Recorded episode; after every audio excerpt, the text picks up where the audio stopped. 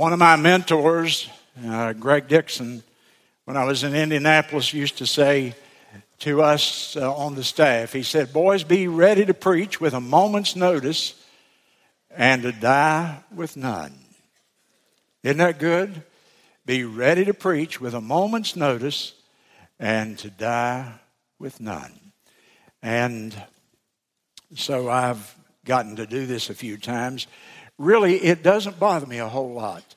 And I'll tell you why. Because I also believe Dr. Lakin used to say, preach from the overflow. And what he meant by that is you ought to always be so studied up that you have something to say on behalf of the Lord. And I urge you to do that in witnessing to people. And so I ought to be able to think like that too. That I've been so much in God's Word that, well, it's just you can talk about God's Word and you can talk about Jesus. And um, there are people that can preach better than me, but there's not anybody who can preach a better gospel than me because there's just one, isn't there? There's just one. And if I preach it, I'm preaching the best message that people ever heard. Now, in the book of Acts today, chapter 1, what did you think I would talk about this morning? We're, we're examining here this Acts ta- chapter 2 church. We believe that Acts chapter 2, that the church there that uh, came together after, well, actually, we believe that Jesus founded the church in his own ministry, but that he empowered the church. And as they came together and they began to pray, that uh, the church was especially empowered to do its work throughout the centuries. And so I've been emphasizing to you that the Acts chapter 2 church is our model. Our model for ministry today will not be found in the current church growth book that we buy off the shelves of, at, a, at a, uh, a place that sells Christian literature. Our model will not, or our pattern for our church will not be the pattern of a church that uh, maybe is doing well somewhere in America today. Our model, our pattern, our example church is found in the Bible, and that way it never changes. The principles are eternal, if you will, for the church. And so I've so far emphasized to you that the church of Acts chapter 2 is characterized by four things. And I keep repeating them because I want you to know them even without looking at notes, or I want you to know them by heart. First of all, the church in Acts chapter 2 had a big vision. They were visionary people. They, they were big thinkers.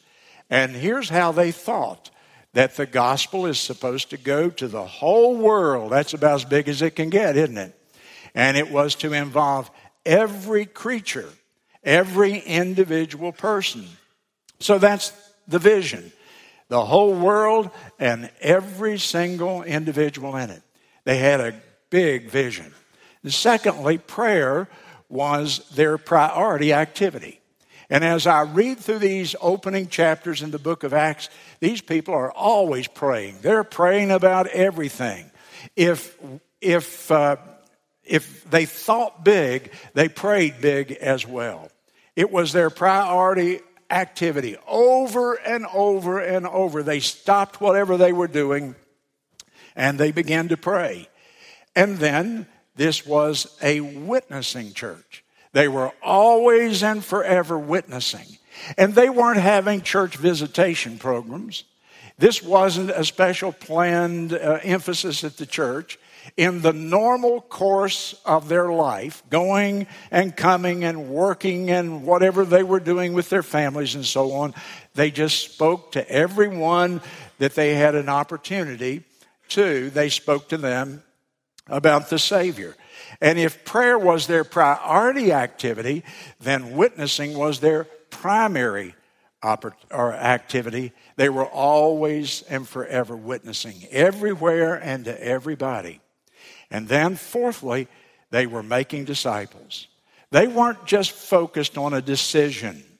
In fact, today, I have become less and less enamored by decisions. I hear somebody report all these decisions, And frankly, I'm not very impressed because after 40 some years of experience, you know what I've found out?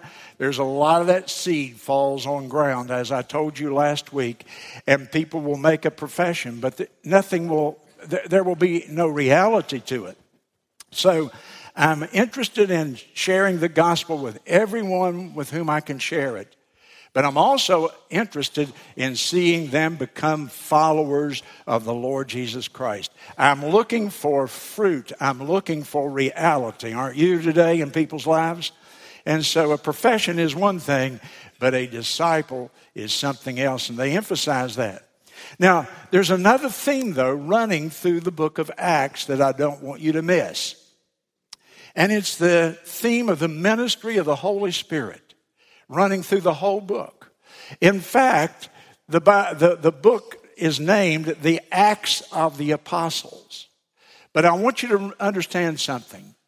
The names of the books of the Bible are not inspired, they were put there by human beings. And so the name of the book was not an inspired name. Men put that as they, as they put our Bible together the Acts of the Apostles, someone has suggested, suggested could just as easily be called the Acts of the Holy Spirit because it's the Holy Spirit who is working throughout all the pages of the book of Acts here. And when I mention the Holy Spirit, let me just quickly up front say something to you that needs to be said in America today. There has been so much fanaticism so much fanaticism, so much false teaching on the subject of the Holy Spirit that people connect it with fanaticism. People connect it with being a holy roller. I know Baptist preachers that don't even want to talk to about it because in their area of, of ministry, in their community, the teaching of the Holy Spirit has become so much a, a, misunderstood doctrine.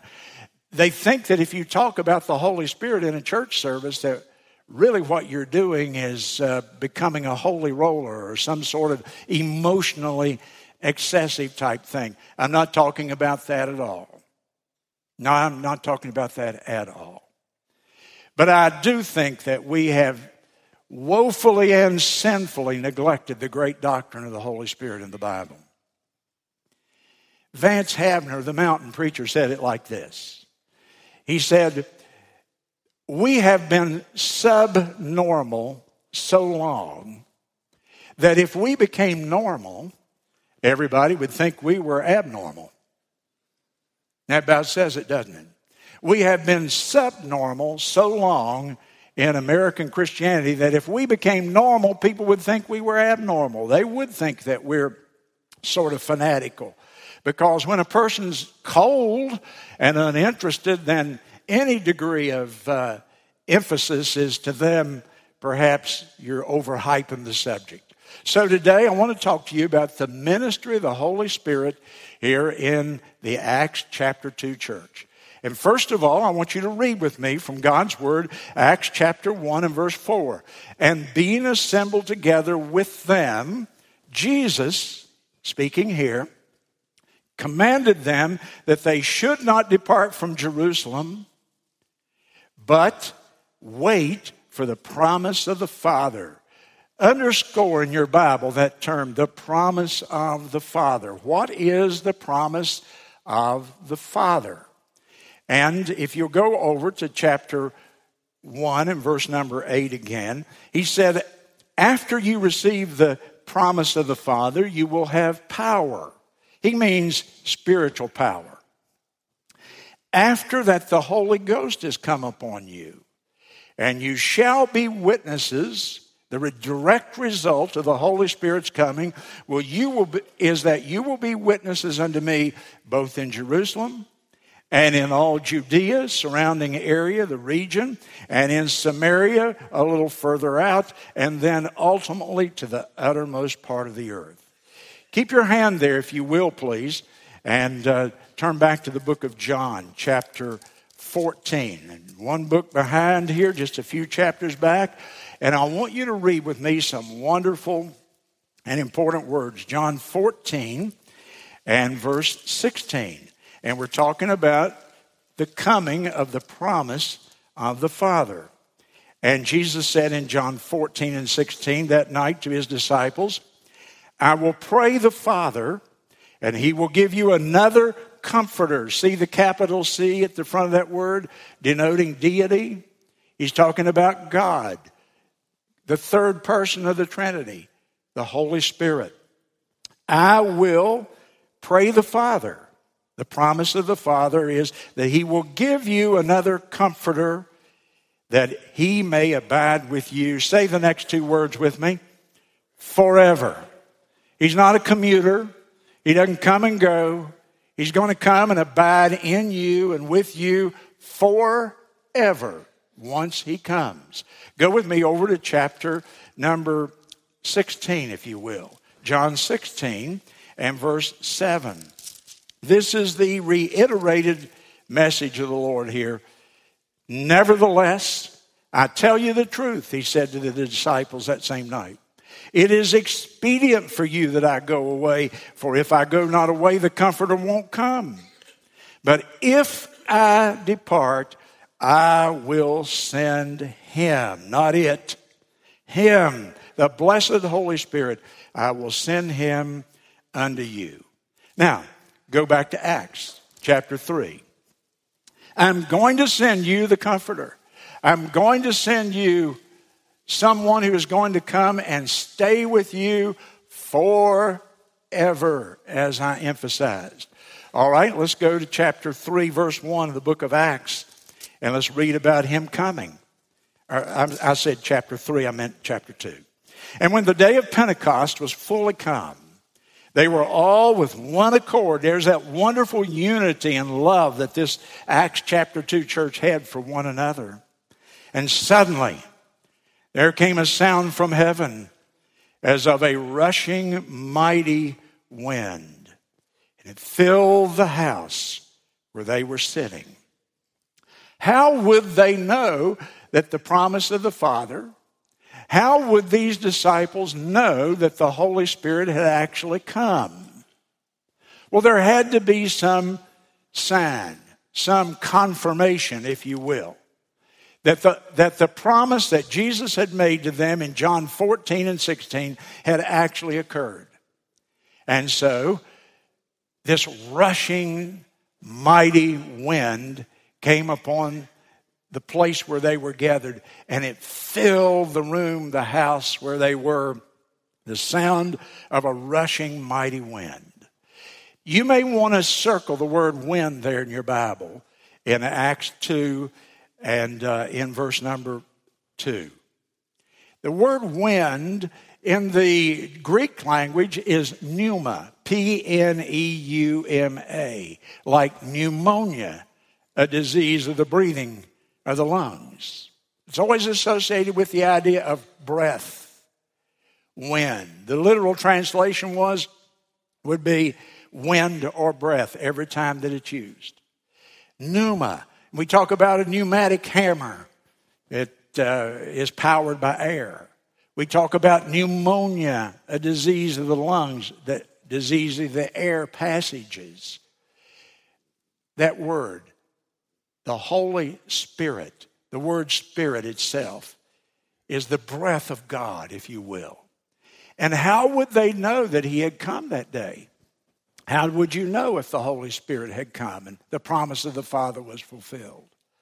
Well, there was this rushing, powerful, mighty wind filled the place. It was an audible sign. You could hear it. And you could see when. Do you remember what Jesus said over in the book of John, chapter 3 and verse 8? He's talking to Nicodemus and he connects the same thing. He says that the wind bloweth whithersoever it will. And what did he say? You hear it, you can't see the wind blow. You don't know that the wind is blowing other than that you can see the effects of the wind.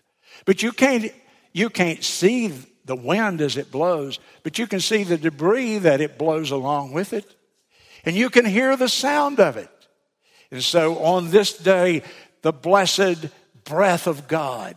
The Holy Spirit came upon this assembly of people as they prayed. And they saw the result of that and they heard the audible sound of it. And then continue with me in the reading. In verse 3, there appeared unto them cloven tongues like as of fire. Now, it doesn't mean a tongue like the organ in your mouth. It's what we say. We, we sit and look at a fireplace and we will say, Look at the fire licking on those pieces of wood. We use the term that flames are licking up around it. You've, you've seen that, haven't you, and heard that? And we use this analogy of, of little tongues, little protrusions, if you will, of the fire licking up around the embers, whatever it may be burning. And so you have an audible sign, a rushing mighty wind, and you have a visible sign, the licking of these flames upward as they see these flames of fire, this supernatural fire surrounding each person who is in that room. Because God was giving them a visible sign the Holy Spirit had come. Why doesn't God do that today? Because He's already fulfilled that. This was a one time event and you've never seen anybody, and you read all about all the great Christians, and none of them had flames of fire around their face or tongues of fire licking up around them. God was confirming, I have kept the promise, I have sent the Holy Spirit for one time in all of history. Now people will know that He has come. Notice in verse 3 the term each of them, each of them. So every one of the people had the signs that the Holy Spirit had come. It was confirmation, audibly and visibly, the Holy Spirit had come upon them. Now, we call this the indwelling of the Holy Spirit. Listen to me carefully. The indwelling of the Holy Spirit. And the Holy Spirit comes upon us the Holy Spirit indwells us when we are saved. Say that back to me. When does the Holy Spirit come on a Christian? When we are saved. Every Christian, every Christian. If you do not have the indwelling of the Holy Spirit living within you, you're not a Christian. If all you did was give some sort of mental, intellectual assent to the gospel of Christ, you're part of that seed that never did sprout. Because Jesus said in John chapter 3 and verse 5, listen to Jesus. I don't have time to turn to every reference I want to use. But in John 3 and 5, what did Jesus say? You must be born again. And except a man be born again of the water and of the, say it, Spirit, he cannot see the kingdom of God. If you don't have the Holy Spirit indwelling you like came that day, you're a pseudo Christian. You think you are a Christian, but you have been deceived.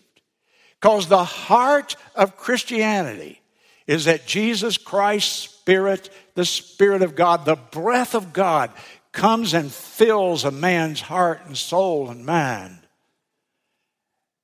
and indwells there and lives there. Lives there. And why did I get you to say a while ago, He will stay with you forever? Because He's not a commuter. If you've been saved, He doesn't come and go and come and go. He lives there forever. We've, have, we got that, have we got that really tied down now as a church? To be saved is to be indwelled by the Spirit of God. Look with me in the book of Romans, chapter 8 and verse 9. Turn over there real quick. I hate to take time to turn, but boy, you got to get this if we're going to be an Acts chapter 2 church. And in Romans chapter 8, in verse number 9, I read these words You are not in the flesh meaning you're not living dominated by the flesh, but in the Spirit. If so be the Spirit, all these are capital S's, of course, referring to the Holy Spirit. If so be the Spirit of God dwells in you.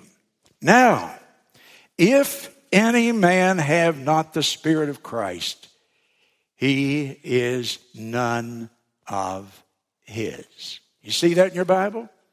Mark it in your Bible. If you're not indwelt by the Holy Spirit, then, my friend, you're not his. You're not a believer. The work of regeneration, of being born again, is hearing the Word of God, the gospel, believing it, clinging to it, relying upon it, and then the Holy Spirit comes and He reproduces Himself in your life. His Spirit lives within me this morning. Now, one other thing I want to show you real quickly because I know you're thinking about it. Go back to Acts chapter 2. And in Acts chapter number 2, and we come down to verse 4, and they were all filled with the Holy Ghost. Now, stop. This is a different experience. In verses 1, 2, and 3, they were, pardon me, they were indwelled by the Holy Spirit. We get to verse 4, they are filled with the Holy Spirit. Two different things. Say it with me. Two different things. Every Christian is indwelled by the Holy Spirit. Is every Christian filled with the Holy Spirit? Absolutely not. Absolutely not. To have the Holy Spirit indwell me is to have Him there living within me, but not necessarily in control or filling me. But to be filled with the Spirit is another thing altogether. Now, on this day, when He came for the first time, these two things seemed to almost happen simultaneously. But let's, let's pursue the rest of verse 4 here. In verse 4, it says, And they began to speak with other tongues as the Spirit gave them utterance. Now, this is where the fanaticism, this is where the false teaching has come in that's so permeated America today. And I want you to look real careful at that. They began to speak with other tongues. The word tongues in the Greek here is glossolalia. And you know what glossolalia means? It simply means languages. They began to speak with other languages. They didn't have time to go to language school. They never took French or German or Greek or Hebrew in their, in their, uh, in their life. Simple Hebrew people who all spoke Hebrew. But look what happens, and I'll prove to you the interpretation because the interpretation is in the Bible. This is not an ecstatic language. This is not a prayer language. This is not a, a babbling language. This is known languages that are being spoken throughout the Roman Empire. To prove my point, go down to verse 8. The people were, they were just overwhelmed. How is it that we hear every man in our own tongue, language? The language wherein we were born the native language, like we speak English, our native language, and then it lists for you the various languages that they spoke in that day that the Holy Spirit had suddenly empowered them to speak in. And you have all those languages, the languages of the Parthians and the Medes and the Elamites and the Mesopotamians and Cappadocians and so on. I'm not even going to read the rest of them. 17 different languages that God supernaturally gave them the ability to speak in. Notice there in verse 4, it doesn't say anything about an unknown tongue. These are languages. What is called today the unknown tongue is something entirely different and dealt with in 1 Corinthians 12, 13, and 14. So we're not even talking about that. We're talking about this Holy Spirit came, and the evidence of his coming was a rushing mighty wind that filled the room. And tongues of fire came upon each of the disciples there, and the flames licked around their faces and around their body and around their appearance. Supernatural events. And then they were all filled with the Holy Spirit after having been indwelled by the Holy Spirit once and for all. And then God gave them the ability to supernaturally speak 17 languages. They went out into the city of Jerusalem and began to talk to people. And at the end of the day, 3,000 people had come to Christ and been saved and baptized in that day. That's the teaching simply of this. Now let's talk about that phrase in verse 4, chapter 2, and verse 4 the filling of the Holy Ghost, the filling of the Holy Spirit. We are indwelt once, but we're filled many times. Don't forget what I just said. We are filled, or we are indwelt once. We are in, we are, we are indwelt once. We are filled many, many times. Let me prove it to you. I'll prove it to you beginning in chapter, let's see, let's go to chapter 4. Chapter 4 and verse 8. Then Peter, filled with the Holy Ghost. Wait a minute, he was just filled with the Holy Ghost in chapter 2 and verse 4. But now he's filled again. You see that in your Bible? You see that for yourself? He's filled in chapter 2 and verse 4. Now he's filled again in chapter 4 and uh, verse 8. Okay, go with me down to verse 31, the same chapter. When they had prayed, the place was shaken where they were assembled together. And they were all filled with the Holy Ghost. So here the whole crowd that was filled in chapter 2 and verse 4 is filled again, chapter 4 and verse 31. Go to chapter 6 and verse 3. They need some help, these apostles. And who do they want to help them? Not somebody who is half backslidden or cold or disinterested, but they said, Look out among you seven men of honest report and full of the Holy Ghost. We want spirit filled deacons, Sunday school teachers, leaders in the church to help the apostles with their ministry. If they're not filled with the Spirit, they can't do much for us. They can only do what human ability can lead them to do. Chapter 7 and verse 55. One of those deacons is now being stoned to death by a mob of people illegally who should have been a court. And all law and order had broken down insanity reigns and they're killing poor stephen. And in chapter 55 as the stones fell upon him, he, being full of the Holy Ghost, looked up into heaven, and it even enabled him to die being filled with the Spirit. Chapter 9, verse 17. The greatest enemy that Christianity had ever had, his name was Saul. And in verse 17, well, let's look at chapter 9 and verse 15. The Lord said unto this man who was going to help him, Go thy way. He is a chosen vessel to me to bear my name. That's witnessing before the Gentiles and the kings and the children of Israel. I will show him how great things he must suffer for my name's sake. And so Ananias went his way. He entered into the house now, Saul has already been saved back there in verses 5, 6, 7, 8, and 9. Now, Ananias goes into the house where Saul is. And he said, Brother Saul, the Lord, even Jesus that appeared unto me in the way as you came, has sent me that you might receive your sight and be filled with the Holy Ghost. We're indwelled one time at the moment of salvation, there are many fillings of the Spirit. Why is the filling repeated over and over? D.L. Moody said it best I leak. Do you leak? Oh boy, do we leak. We leak like a sieve. And I get up in the morning and I say, Lord, here I am. I'm your child. Use me today and fill me with your spirit and direct me and guide me and then something happens, and uh oh, I've leaked. The Holy Spirit is not in charge like I want him to be and like he should be. Now, one other verse on it, and I think we'll have a pretty good concept. I want you to go to the book of Ephesians, and I want you to go to chapter number five of Ephesians, and I will show you something interesting in an old familiar passage in chapter 5, verse 18 of Ephesians be not drunk with wine.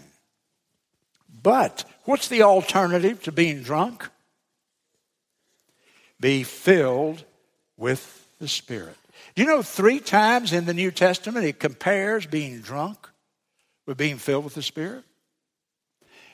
John the Baptist, when the angel announced his birth, it compared alcohol, intoxicating alcohol, and being filled with the Spirit. And he was never to touch a drop of it. And then we come to Acts chapter 2, and they began to be filled with the Spirit and they began to witness all over Jerusalem and had this supernatural, uh, a supernatural ability to speak in the known languages of the people who were there for Pentecost. And the people began to say, These men must be drunk. I mean, I've never seen anything like this. These men surely are drunk. And so we have the comparison there. And then we come here, and Paul says, Don't be drunk with wine. That's excess, it's sinful, it's giving into the flesh. But be filled with the Spirit. Why did he compare being drunk with an intoxicating alcoholic beverage with being filled with the Spirit? Here's why. Being filled with the Spirit is not being filled like we fill a glass full of water. Not talking, the word doesn't mean that in the original scripture. What does it mean?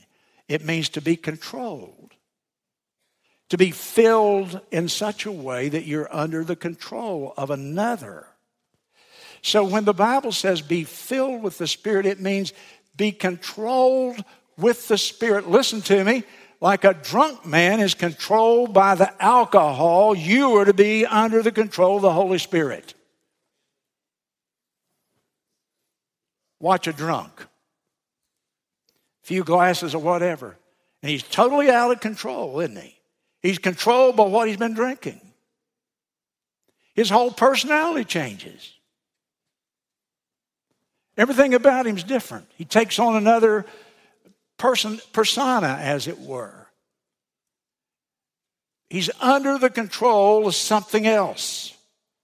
Now, don't be under the control of intoxicating alcohol, but be positive under the control of the Holy Spirit. I believe that people's desire to drink is the devil's substitute for being filled with the Spirit of God. Because when you get filled with the Spirit of God, you just don't need it. You just don't need it. So the filling of the Spirit, a repeated thing here. Now, quickly, what are the requirements then in this? If we're going to be an Acts chapter 2 church, I've tried to establish we receive the Holy Spirit when we get saved. And then we're filled with the Holy Spirit repeatedly. You can be filled with the Spirit every day of your life, refilled, if you will. So, what are the requirements then to be filled with the Spirit? Number one, the conditions for you to be filled. Get it? I want you to understand it. The conditions are number one, you pray. And you pray a lot. When did the Holy Spirit come? He came after 10 days of prayer. You pray. And I think there's an emphasis, and I don't have time to prove this from Scripture this morning, but I, I can. The emphasis in the prayer ought to be on repentance of sin and confession of my sins. A man listened to the famous missionary praying Hyde pray. He said he got on his knees and for five minutes, there was absolute dead silence as he prayed with this most famous of all prayers at that time in history. He said, I looked over and his eyes were shut. There was an intensity on his face. I could sense he was thinking deeply, he was grappling in his soul. And then he began to pray. And he began to talk to the Lord about his failings and his it wasn't big sins in his life, but just the little picadillos, the little things we make excuses for, the things we just think are natural to life. And he sought total purification, total cleansing for the sins of his life. Things that nobody knew anything about. Lust, covetousness, envy, pride, bad feelings toward other people, prejudice, prejudice, animosity. Things that you can go around and everybody think you're the greatest Christian in Florence. But our heart's full of that stuff. We have to fight it continually. I have to confess it every day myself.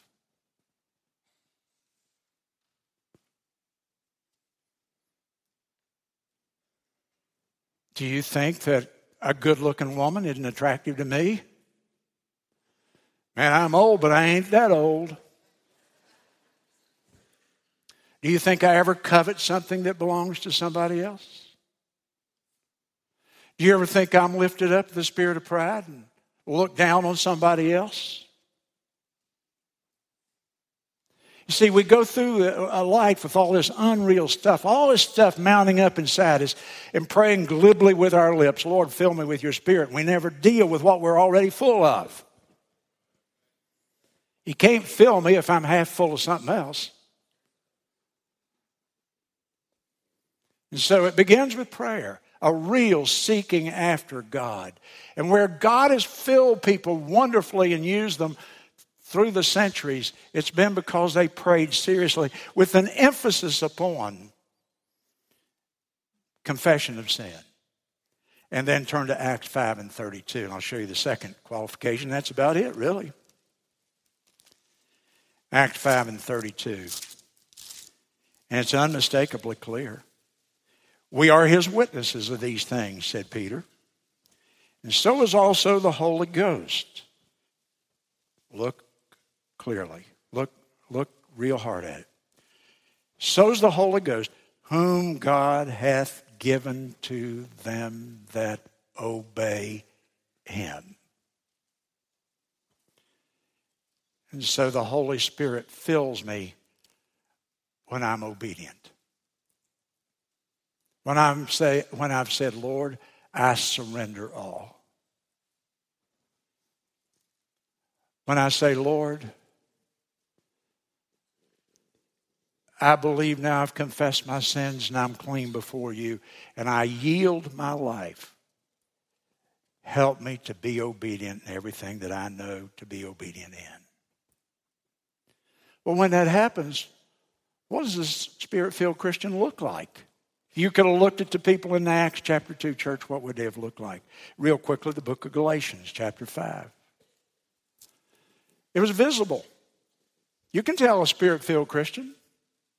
You can tell one today. You can tell one at the Florence Baptist Temple because they have the fruit of the Spirit, right? Acts chapter 5, verse 22 the fruit of the Spirit is love. Love. In fact, notice fruit is singular. There's really only one fruit, there's just nine manifestations of it, okay? The fruit of the Spirit is love.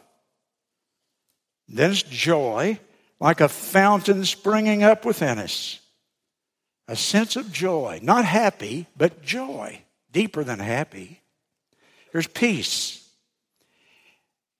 When I'm around spirit filled people, I can tell because there's a peacefulness about their spirit.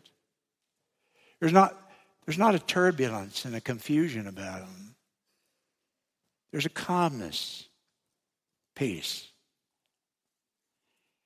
A spirit filled person is long suffering, they have patience. And they're gentle, and today we would just simply say kind. It's the same word in the New Testament. They're kind. They're not harsh and mean spirited. They don't fly off the handle. They don't call their spouse names or holler at the kids in a way that doesn't show love gentle, and they're good. And they have faith in God's word. And there's meekness, that's humility. They're humble people. They're not braggadocious, not arrogant, don't look down on other people. There's not pride there controlling them. And there's temperance, self control. Character sketch. of a spirit filled Christian. Looks a lot like Jesus, huh? Looks an awful lot, awful lot like a picture of the Lord Jesus Christ. And they do one other thing they witness. You say, come on, it's just part of your program to get us to witness. No, just read it here. Acts chapter 1, verse 8. After you receive the power of the Holy Spirit, you shall be witnesses. 433 with great power gave the apostles witness. Stop, look, listen, look up here at me. If 90% of the people, the evangelical Christians in America, never win a soul to Christ, never seek to witness, then 90% of the Christians in America are not spirit filled people. To be spirit filled is to be unashamed of Jesus Christ. He means enough to me that I really don't care what somebody else thinks. And every person I meet, every single person I meet, is a soul inhabiting a body. And the body's passing away.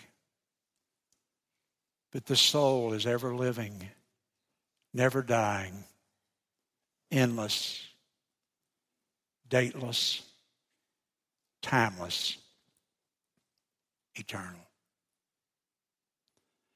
Every time my heart beats, it's a muscle drum beating a funeral march to the grave. And I was out there in that cemetery yesterday, laying to rest my good friend and neighbor, John Dowling. And I looked at those tombstones. There's only three things on a tombstone when you were born, when you died, and your name. And you can be the big man in town. It don't much matter when you stand out there in the city of the dead and look over those stones.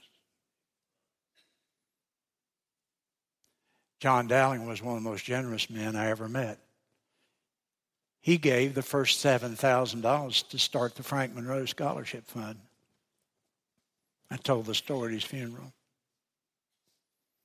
I went to pay him for my dad's funeral, and he said, Your daddy wanted to train people to preach the gospel.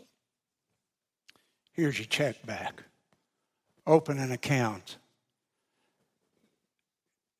and start a scholarship fund so you can train young people.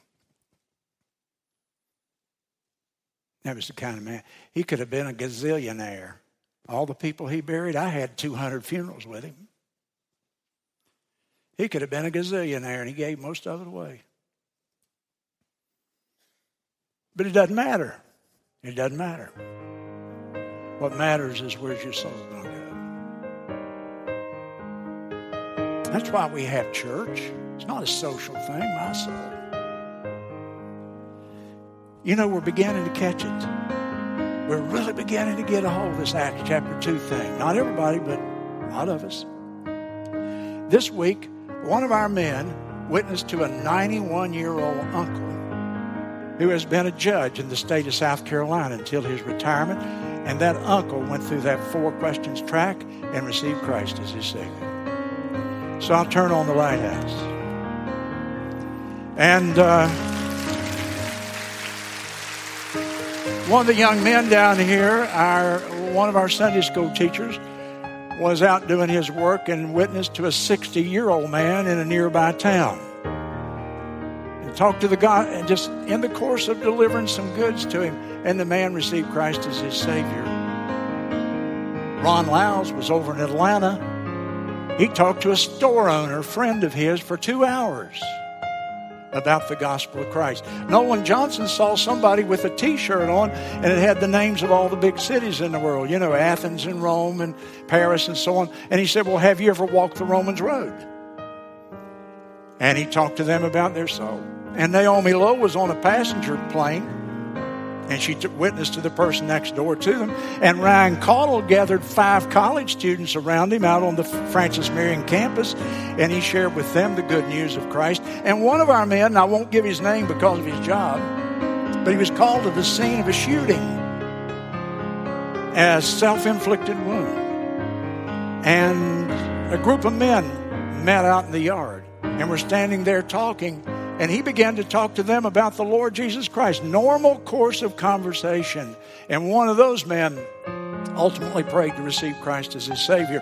And yours truly, Monday night, I was out in the country. I mean, so far in the country, my GPS wouldn't work.